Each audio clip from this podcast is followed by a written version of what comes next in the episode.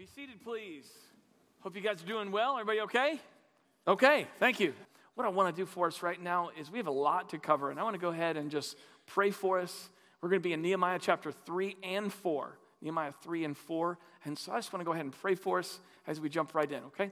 Lord, I come to you right now, and I am overwhelmed and blessed for the privilege and the honor to open up the greatest book in all of the world, to be able to teach that and to be able to um, see where you are and how you move and lessons that we can learn. And so, Lord, I pray that as we jump into Nehemiah chapter 3 and 4, that you would encourage us, that you would challenge us about what it means to serve, what it means to be a servant.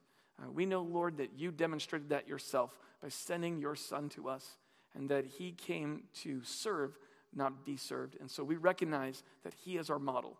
Uh, we thank you for the lessons that we're going to learn from Nehemiah this morning about serving and pray, God, that you would be blessed in Jesus' name. Amen. I'll read this for you. The local church is much more than a weekly conference. It's a group of disciples sharing their lives and growing together in the image of Christ. Over the last 10 days, I have been incredibly blessed by one situation that took place about 10 days ago. I have wanted my whole life to be a local church pastor. And I love the idea of going to the football games and seeing people that you go to church with. I love going to the grocery store and being able to see people that you go to church with. The grocery store, in, if you live around this area, about 65% of our people live in this northwest corner of Cary. And so I can go to the grocery store at Harris Teeter, and there's always somebody from church that I get to see. And I have to tell you this I love that. And so just a couple of weeks ago, I was able to walk and I saw Fred Sosa. We used to be neighbors together. We had a conversation together. He had his basket. I had my hands full of stuff because I didn't th- think I needed a basket, and then I got more than I needed. And so I'm walking around like this, and I'm like, hey, Fred, can't shake your hand, but good to see you. We had a little conversation. And then later we walked down and we saw Robin and Anna Rutledge, and I had my hands full of stuff. And I thought, well, listen, of, of course, they'll, they'll just pay for our things. So I tried to put my stuff in their basket, and they declined. And then when we got in the car, my father in law, Phil, and I, because we went to the store together because there, was, there were steaks that were on sale. And uh, tried to put our stuff into Robin and Anna's basket, but they didn't let us and Phil got in the car and prayed for their sanctification. And um, amen to that. So then, but listen, then we got, and I saw Phoebe.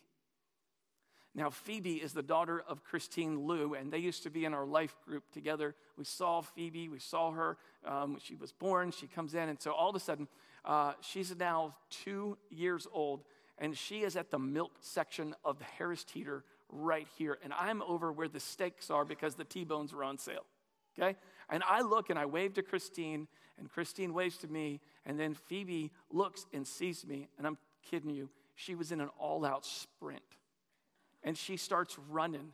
And I got down, and there was this massive moment of hug. And I'm just telling you, look, we got a picture of me and Phoebe. And Phoebe just told me all about all about. She was wearing her dance costume. She was telling me she just went to dance and she was talking my ear off. And it was awesome. And I just got to be honest with you, I love this. I love every bit of it. I mean, some of you know um, part of our story together is that, you know, we, we came to this road on Yates Store Road and, and, and in 2005 and 6, and we prayed on this dirt road God, do something, bring a people of bring people together for the glory of God, for the fame of your name, and let's do something great because you are great. And then he, he, he did that and he brought us together and we're now together and we get to go to the grocery store and we get to see people. But here's what, it's, here's what I need you to know it's not simply just about being together, it's really, really another component of that, and it's serving together. We cannot just let it be, hey, we're together, we know each other. No, we have a task that is at hand and it is bigger than we could ever ask or dream, but we serve a God who's able to do things more than we could ever imagine. And what he said here is he's saying, hey, let me bring you together. Yeah, I'm going to bring you together, but what I want you to do is I want you to serve me, and I want you to do that together. And that's really what our thrust of our message is this morning. It's really about serving King Jesus for the glory and for his fame and doing that together because if you look at Ephesians chapter 4, this will be on the screen, verses 11 through 16, There is an incredible gift that God gave the church. See, the book of Ephesians was written by this guy named Paul. You know, Apostle Paul. He wrote this book and he was encouraging the churches at Ephesus that, hey, listen, I want to remind you that what you have. I want to remind you what you have. Verse chapter 1, chapter 2, chapter 3. This is what you have. And then chapter 4, he's like, now I'm going to give you instruction on what you're going to do with it. In chapter 4, starting in verse 11, he shares with us the greatest gift and also a purpose for the local church and what it's supposed to be about in regards to serving. What does it say? It says in verse 11, and he gave. This is God's gift to his vehicle that is going to change the church. He gave, he gave the apostles, and he gave prophets, and he gave evangelists, and he gave shepherds, and he gave teachers. It's a gift. And what are they to do? We're to equip the saints for the work of the ministry, for building up the body of Christ. Verse 13, until we attain to the unity of the faith and of the knowledge of the Son of God. Here's the purpose to mature manhood to the measure of the stature of the fullness of Christ, so that, here's the negative side, so that we may no longer be children tossed to and fro by the waves and carried about by every wind of doctrine, by human cunning, by craftiness and deceitful schemes. Here's the positive side, verse 15. Rather, speaking the truth in love, we are to what? Grow up in every way into Him who is the head, un, into Christ. 16. For whom the whole body, joined and held together by every joint with which He is equipped, when each part is working properly, makes the body grow so that it builds itself up in love. I speak on behalf of the elders, the staff, and those covenant members here at Northwest. Listen, plain and simply, what do we want? We want kids to be discipled. We want men to be discipled. We want women to be discipled. Pretty, pretty simple. We want to be followers of Jesus. We say this often by saying, hey, we want to passionately guide generations through gospel transformation. How? One home at a time. If I could even summarize that up even more, it, it would be disciples who make disciples. And one of the key components in that and how that all comes together is understanding we're serving the Lord through the local church and what that does in terms of our discipleship. That is a key component, is a critical component for us to be all that we can be for the glory of God. And so, as we look at the book of Nehemiah, we jumped into chapter one a couple of weeks ago, and we found out that a burdened God searches for burdened believers. And Nehemiah is overwhelmed and he calls on God God, we are a mess. The city's in ruin. The people cannot worship. I am praying to you. I'm asking you to do unbelievable things. So a burdened God searches for burdened believers. And then last week in Nehemiah chapter 2, we come up and we see that Nehemiah could see some things take place, and, the, and Nehemiah was given permission to have everything that he needed in order to rebuild the temple. And I asked a question last week, the temple wall. I asked a question last week What do you see? And today, what we're going to take a look at is we're going to get a vision and we're going to see what really what Nehemiah could see through the lens of the gospel. He's going to be able to see that, some of those things.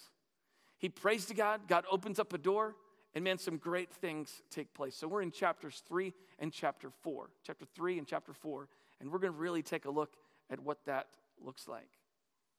I'm going to just go ahead and telegraph the past for you. The message this morning is about serving together. And here's what takes place when we serve together. We have an action step for you to, um, to take today. Outside on a wall, there's David, there's, there's David, and there's some, a lot of folks out there. Um, the, Teresa is going to be out there, and Adam's going to be out there, and they're going to be standing out next to the wall, and they're going to be asking you to sign up. And so here's the action step for you today. As you go through the message this morning, and as we finish our time together, I'm asking you to go outside and sign your name up onto a place where you are needed to serve in our church. You're going to say, hey, well, I, I need you to know this right now that I need to pray about that. No, no, no. Let me tell you this. We've already prayed for you. okay? We've, we've taken that step. We've taken your, we have, we have done that for you. Okay? That's already been done. Okay? So just sign up. Sign up. And we've got places where you can come together and you can serve together and we can be a church that functions together.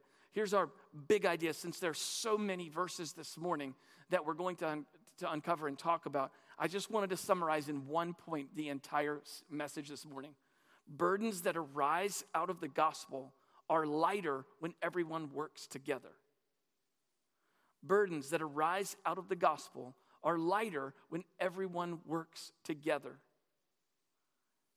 And so that really summarizes really what's going on in our text. If there's background to chapter 3, now what's going on if we go into chapter 3, we have to sit there and take a look that what's happening right now is the temple wall, which Nehemiah is responsible for building, lies in ruins. What happens is you're not able to safely worship God because of the adversaries that would come in and attack.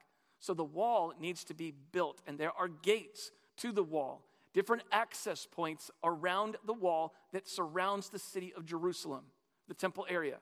And so, what they want to do is they want to come in. Nehemiah is um, getting forces together, recruiting forces together to come in and to build the different gates around the city. And that's where we pick it up in chapter in chapter three. And uh, so let's n- number one, the first thing that I want you to see in regards to serving together is this: serving helps you identify your passions. Serving helps you identify your passions. Let's look at verse thir- uh, verse one of chapter three. Verse 1 of chapter 3, it says, Then Eliashib, the high priest, rose up with his brothers, the priests, and they built the sheep gate. They consecrated it. They set its doors. They consecrated it as far as the Tower of the Hundred, as far as the Tower of Hananel. Now, now, what is so significant in this point right now? First of all, we have high priests. The priests are responsible for the sacrifices that will be involved in the uh, temple. We understand right now that there is no need for a goat sacrifice or a sheep sacrifice because Jesus was the lamb that was slain without spot or blemish. He took our debt and paid it in full. But we're in the Old Testament right here where there needed to be a sacrifice of an animal. And so we had the sheep gate. And what would enter through the sheep, sheep gate would be a, uh, a sheep, and that would be the sacrifice that they would take on the sins. And so here you have the high priests. And can you imagine the high priests, what they're responsible for doing is to declare that you are forgiven of your sins and then uh, leading in the sacrificial lamb. And so you can see as they're outside and they're in charge of building the sheep gate, you can see that they were probably pretty passionate about building this because they know what it would represent, they know what it was going to do, they know they knew what it was going to communicate. But I want to make sure you understand that it is through this gate 400 years later that Jesus entered this gate. He entered this gate, the sheep gate. He was the final sheep that ever needed to go through that gate. Not only did he enter that gate, but he came out of that gate. He gathered in a garden, a garden called Gethsemane. And it was right outside that gate. After he entered that gate, it was right outside that gate that Jesus Christ was nailed to a cross. It is that gate. And so, what I want us to, to understand too is that we have the high priests. They don't know a lot about putting together a gate fastening the bolts, the wood, what is required of this. But what they lacked in experience, God used their passion and their desire to serve in this area to identify how they could be used at this time.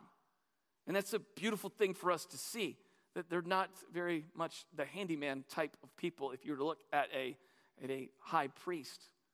But they were fastening this gate and by serving in this way, it identified what they were passionate about. And that's important in the, the life of serving. Uh, number two, the second thing I want us to see in chapter three is, is, is really this is not serving is not biblical. Not serving is not biblical. Look at verse 5 and who they point out. So they're all of a sudden going throughout the entire text, and hopefully you'll look at this either in life group or on your own through your Nehemiah journal. But here's just verse 5 it says, And next to them the Tekoites repaired, but their nobles would not stoop to serve the Lord. And here's what I want you to see right now is I don't want you to be one of those people. We have all of a list in chapter 3 of Nehemiah of they were doing this and they were doing this and they were doing this and they were doing this. And then it single out some people and going, oh, but they did not stoop to serve the Lord. Our discipleship is at stake when we do not serve where God said to serve. And that's a dangerous place. We look at a couple of verses in scripture. Mark 10 45 specifically. Mark 10 45 says this For even the Son of Man came not to be served, but to serve and give his life a ransom for many. In 1 Samuel uh, 12 24, it says, Only fear the Lord and serve him faithfully with all your heart, for consider what great things he has done for you.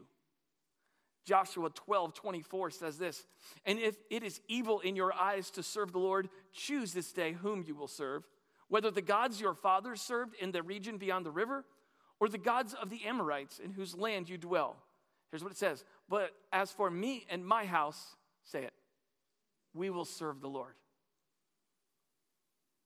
We go back to Ephesians, we, we talked about that in the start of the message talked about how in Ephesians chapter 2, which is an incredible chapter in and of itself, it begins with saying you're dead in your trespasses and sins. You are a sinner and there's nothing you can do about it. And then there's this great statement that says, But God, who is rich in his mercy. And we learn that we are saved by grace through faith and not of ourselves. And he goes to this great declaration to us and to, the, and to those in Ephesus. And then he concludes that whole section with verse 10 of Ephesians 2, verse 10. And it says, For we are his workmanship. That's, that's God. We are his workmanship. He is our leader, he is our savior. So we are his workmanship, created in Christ Jesus. Here's what we're created for created in Christ Jesus for good works, which God prepared beforehand that we should walk in them. And, and I, I just want you to hear me right now. I, I love you guys to death. And I love serving with you, and I love being a part of you, and I love being a pastor here at this church. But really, what we don't want is we don't want for us to view the church as simply an arena that we gather in and whereby we spectate, not a stadium where we just watch people on the playing field as we sit in the bleachers. It's not an event where only a certain group of people are allowed to play. Here is the beautiful, beautiful thing of the gospel. Here's the beautiful thing of Ephesians chapter 2, verse 10. Here's the beautiful thing of Nehemiah in this chapter 3 is that you're invited to be a part of serving, and we need to understand that not serving is not biblical. And our discipleship is at stake if we believe otherwise.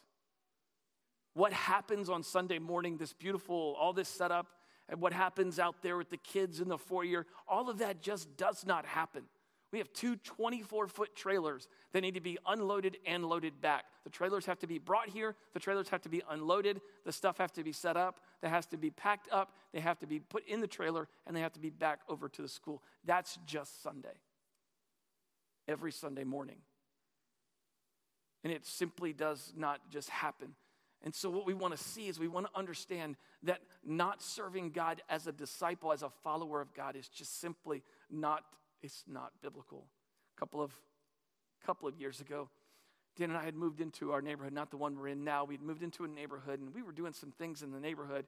Uh, like we were doing a backyard Bible club, inviting everybody on our street to our house. And um, one summer we did like Jonah, and we had this tent. We set it up, and we put sardines inside the tent. And we were teaching them that Jonah Jonah got swallowed by a big fish. Everybody climb into the big fish. They went in there and they could smell, oh, it stinks in here. He was there for the, and man, I'm just telling you, it was a really cool thing because you, in your neighborhood, this, this girl would go by her house, go, Jonah, Jonah, big fish. And so, a couple of the, one of the families that, uh, that came to that um, strong believing family, uh, when he came to the fam- came to the house that day, I remember he said, "We want to be missionaries." We are, we are working very hard on becoming missionaries, and we would like to be missionaries in Belize. And so, but I need you to know that we just got rejected by the mission organization that we signed up to go through. And I was like, why? He's like, man, I quit my law practice. I want to go over there. I want to learn the language and I want to serve. Because what they asked us is they asked us, what are you doing here for the gospel and serving? And he said, Matt, I looked in the face, I couldn't say anything. Besides, I go to church. They turned us down. Here's why they turned us down. Because we think that when we're going to go over there and we're going to do this here. They said this if you want to go over there, if you're not doing it here, you're not going to do it over there. And it was a great conversation that we had about what does it look like to serve God, number one, through your church and helping Sunday morning come off. And then what does it do to serve during the week? The people that God has placed you among. Is a beautiful, beautiful question. I'm happy to say that they, they got a chance and they're on the mission field because of a wake up call of, hey, we're not just going to go over and do it over there, we need to do it here. And here is the greatest thing in the world. We will do short term mission projects to wherever. We've been to Haiti and we've been to Kenya. And a lot of us have done things over there, but let's really make sure that we're doing it here consistently. This is our number one mission field. Not serving is not biblical, and it is easier when all of us say, Let me do my part. The burden is lighter when everyone comes together. Number three, ask where you are needed. Ask where you are needed. Verse 8, let's take a look at what this means. And we'll read the verse and we'll talk about it. Next to them was Uzziel, the son of Harahiah. Here's what they were goldsmiths repaired. And next to him, working on the same little part of the wall, was Hananiah, one of the perfumers. Let that sit with you for a minute, okay? A perfumer and a goldsmith. And they repaired and they restored Jerusalem as far as the broad wall. So let's just make sure we understand here. We have a goldsmith and we have a perfumer. A perfumer is someone who makes perfume. I know that took a long time and a lot of seminary to come up with that. Okay? So, someone who makes perfume, and we have someone here who is a goldsmith. You could sit there and you could say they don't really have a lot of experience of, of building a wall in this section and doing what was supposed to be done. But, but what they did have is they had someone who was asking the question just put me where I'm needed. That's the perfumer, Hananiah, and that's Uzziel, um, who, were, who was the goldsmith. That's what they were doing. They asked the question, Where in the world are you needed? Adam met with a couple this week who is interested in serving in uh, student ministry. I mean, the conversation, I think it was Monday night, and they came back to the house, and uh, Adam came into the office the next day, and he just said, Man, you know, they just looked at us and said, Just, you know, hey, I know that you got needs. Just tell me where you're needed. We want to work with students. We've had experience. God showed up in our life in this area. We just want to, sh- we want to help, and we'd just like to serve where we're needed. I think sometimes what we do is we hide behind our experience and our giftedness. And I believe that when we ask the question, where are we needed, we'll be able to really wrap our arms around, hey, what are we passionate about? Where are we gifted? So I think the question that we come is where we're needed.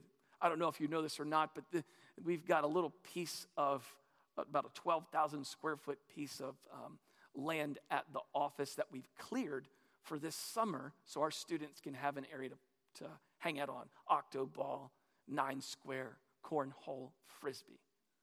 And so what we decided to do is, well, we need to clean this lot and we need to like put, you know, Chapel Hill grit. It's a we need to put this here for this surface. We need to put sod in and we have to have compost. And then how are we going to do this? Well, we got to get it cleared. So we got a bulldozer and he cleared it.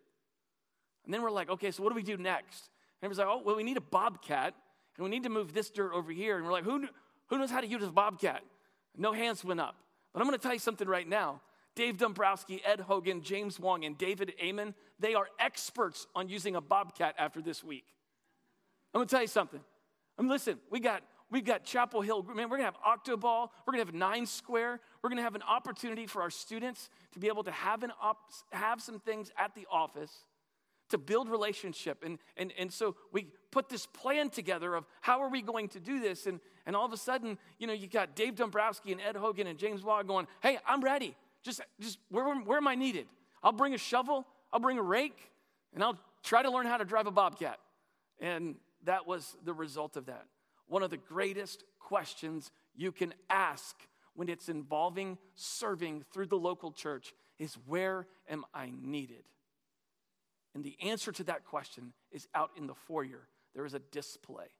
It answers that question for you. I pray, because I already have prayed for you, that you would go out there and you'd fill your name into a spot of where you're needed, and you'd do that today. Number four, make serving a family affair.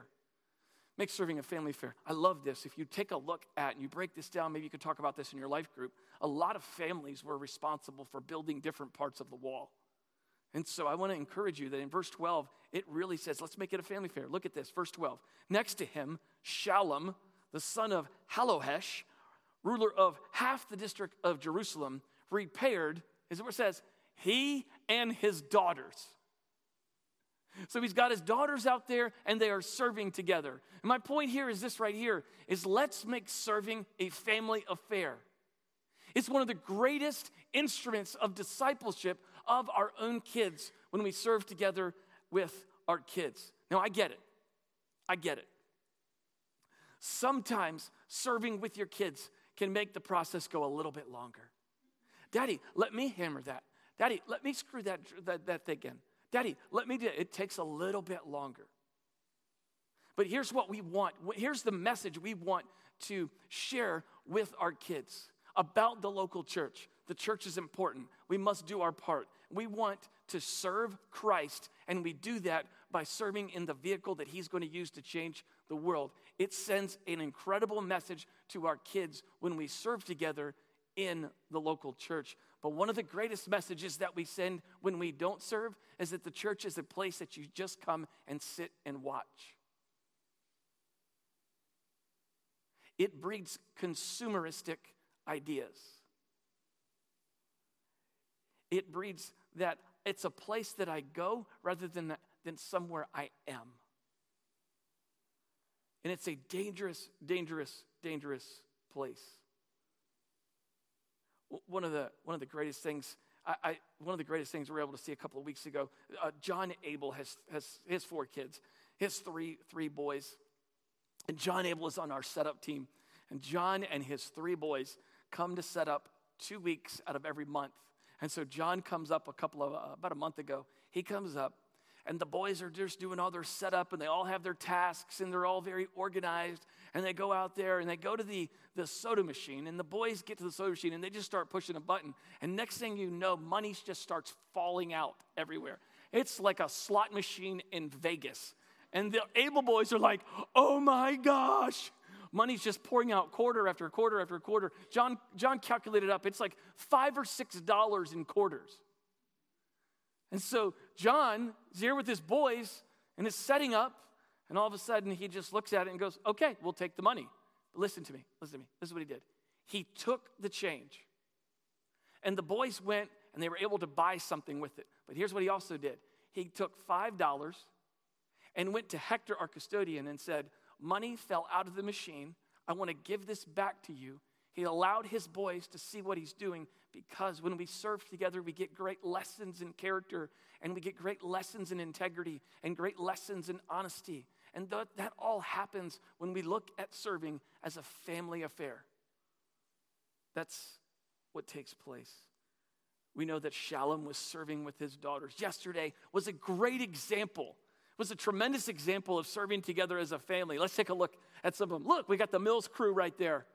Two are very intently paying attention, and two are being distracted by one of their pastors. and we serve family. We got the we got the Leaf family sitting there. Travis right there had a bypass surgery literally four weeks ago. He had what's called the widowmaker when he went into the hospital, and they said, You're not leaving here. We're keeping you here. You're having bypass surgery tomorrow. He had the worst possible blockage you can ever have. I'm going to tell you something right now. It's a beautiful, beautiful thing to be able to serve when you get waken up, when you get woken up to that kind of thing. We've got other family members, a, a father and his daughter, the Reynolds crew. We got the Rosses. So we've got some other families that are serving together. And I'm telling you, the Rosses have been serving together in kids' ministry as long as I've been here, six and a half years. Got some more up there, right there. Tom and his daughter. And so listen, listen, here's, here's what we see in the text is that they were rebuilding the wall. We've got the Langdons up there. You saw the Gemmas. And, and all of this is really, what is it? It's an opportunity for us to teach our kids. And here's what this is just coming from my heart right now. Let me tell you something. When you serve with your kids and you're instructing them to do things at home, you talk to them a lot different than you would talk to them here when you set up. Don't you look at me all spiritual now. Okay? You're less patient. you're a little bit more aggressive when you're at home and you're trying to flip a mattress than when you are when you're flipping a mattress over at the Carolina Preserve or when you're setting out pipe and drape here. So let me just let you know something. Your sanctification, parents, is great when you serve together with your kids here on Sunday morning. because we do get a little tense maybe sometimes when we're trying to serve at home.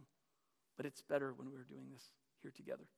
So make serving a family affair. Number five, serve with the and in mind. Serve with the and in mind. Verse 15. And Shallum, the son of Kol Hazez, ruler of the district of Mizpah, repaired the fountain gate. He rebuilt it and covered it and set its doors, its bolts, and its bars. So here's what it says right there. It's a period right there, and its bars. He rebuilt it and covered it and set its doors and its bolts. And it does not say, and he went home. What does it say? And it says, and he built the wall of the pool of Shelah, the, the, the king's garden, as far as the stairs that go down from the city of David. There's a lot to do, and Shallum teaches us right now that, hey, don't just serve to the period, serve to the and. Some people have this type of work ethic, and I want to encourage us right now that it's really, really important for us to be able to serve together, but it's really important for us to take new ground and take opportunities for that. Listen to me. I'm going to help you students out right now. It's babysitting 101 for those of you that do babysitting. Listen, it's important that when you babysit that you're trying to keep the kids safe and that they won't die, right? That's what a babysitter does. But really, it's really important. It's really important also for the, for the growth and for the opportunity for you to take new ground. So, yes, the kids are safe. The kids are in bed. That's awesome. Listen, I want to challenge you go clean the dishes, go empty the dishwasher, go straighten up the playroom for the glory of God. Okay? Go help them out. Go beyond the, the period. Go, go to the and. Serve with the and in mind. Here's what took place. They're going to rebuild this, this, this gate that they were responsible to build, but then they went above and beyond that. And I don't know of anybody who did that more than King Jesus, who came and who was born, who lived, who taught, who healed, who rebuked, and then he died he was buried and he rose again. He just did it all. And he is our example. Serve with the and in mind. And then the last point here that we have, we're going to go through chapter four together a little bit more closely. But here's what I want you to see in chapter um, four. And the point is this the point number six is this anything done for God will come with darts from the enemy. Just never forget the final score and keep pressing on. Here's what takes place when we come to serving. Oh, well, I can't serve, or I've got this, or I've got this, I've got this. There's all kinds of distractions that come and listen. Sometimes they get in the way, and sometimes they, they're, they're a good way out, and they make, we make excuses.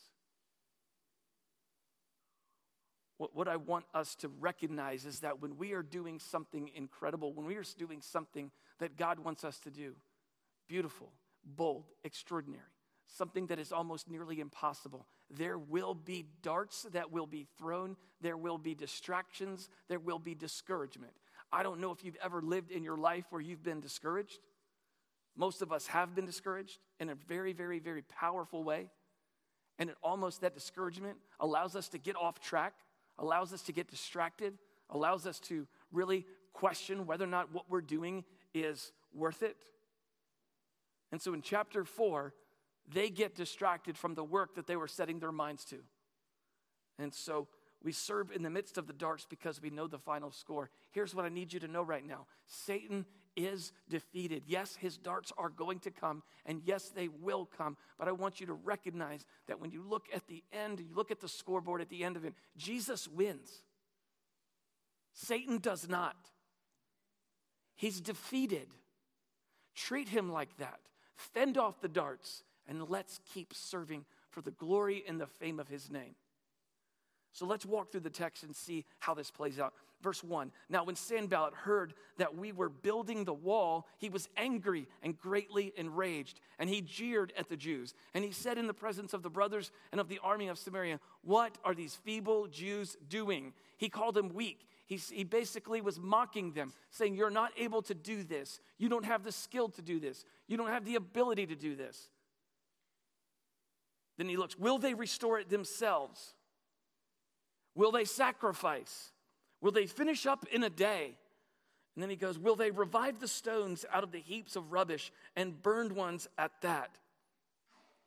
The temple wall, the temple had been laying in ruins for about 100 years at this time, 70 years of exile. The, the, the, crushed stone was all laying around, and they were mocking them, saying, Hey, are you just gonna go and be a magician and put this stuff together? How are you going to do this? Recognizing that this is an impossible task. In verse 3, it comes Tobiah the Ammonite was beside him, and he said, Yes, what they are building, if a fox goes up on it, he will break down their stone wall. The lightest animal will walk on this, and it won't work. Your labor is in vain you need to recognize that your labor is in vain. And so here comes Nehemiah, and I love his humanity. He prays God's judgment all over him. it's just, it's human. Hear, O God, for we are despised. Turn back their taunt on their own heads. Give them up to be plundered in a land where they are captives. Do not cover their guilt, nor let their sin be blotted out from your sight, for they have provoked you to anger in the presence of the builders. Do you see his humanity and frustration? He's human. Verse 6 So we built the wall, and all the wall was joined together to half its height. Here, here's what it is for the people had a mind to work. You know why? Because in this moment right now, they've remembered the final score in the midst of the darts. Verse 8 the darts keep coming, and they started to question again. Verse 8 and they all plotted together to come out and fight against Jerusalem and to cause confusion in it. Verse 9, and we prayed to our God and set a guard as protection against them day and night. The Jews are becoming unbelievably discouraged at this moment. They're becoming discouraged and they're becoming distracted. And Nehemiah, the leader, comes in 14, and this is what he says in 14.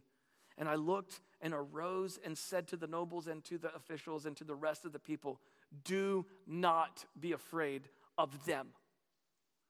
Remember the Lord, who is great and awesome, and fight for your brothers, your sons, your daughters, your wives, and your homes. You must remember that Satan's power is limited, his influence is delegated, his destruction is guaranteed. His success is constantly hindered by the way of God, and He has not sent us into an Arctic storm with a bathing suit and a tank top on. He has sent us with the armor of God in the Spirit of God and with a declaration that we will win. So press on and keep building and keep fighting. So the work resumes, and I think it's chapter 4 is kind of summarized in verses 19 and 20. I think it's beautiful in 19 and 20 what he says. Then I said to the nobles and to the officials and to the rest of the people, The work is great. Here's what they recognize the work is great, guys. It's, it's, it's a, meaning it's a lot of things to do, but it's also, there's a lot to do, and it's a big task. But this is what he says too, and widely spread. Because when burdens arise out of the gospel, it's easier, the load is lightened when everyone comes together. And that's what he says. Go to verse 20. This is beautiful.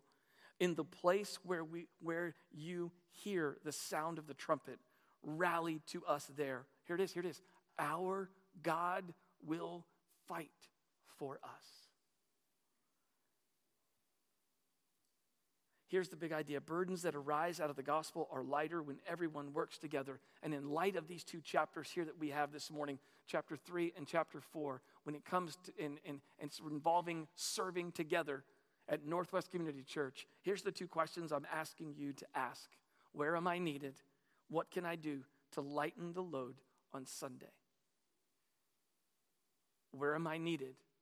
What can I do to lighten the load on Sunday?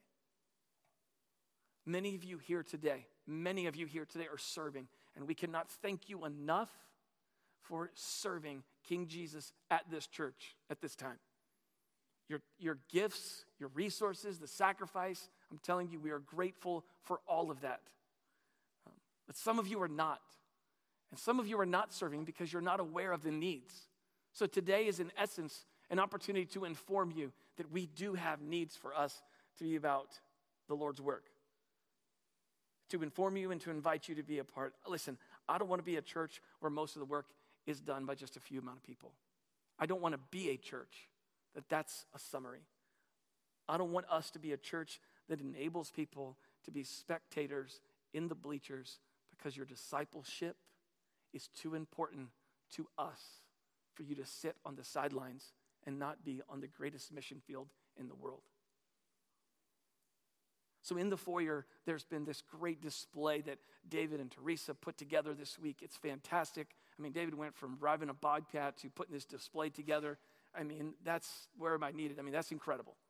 So, we got this great display, and it shows you right on this board where am I needed. I've already told you, people have been praying for you. You don't need to pray right now.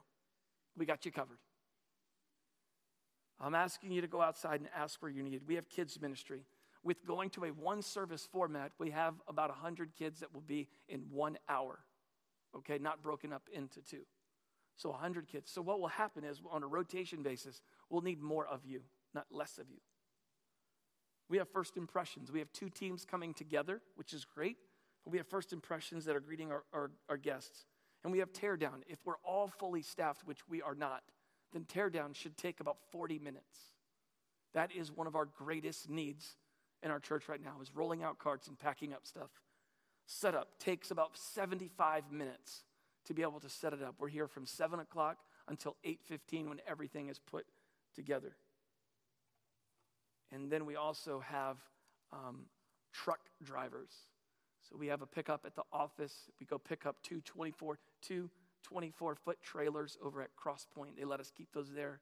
So bring the, the trailers here and then there will be someone else that will bring them back. So, truck driving is another um, need. And we have student ministry.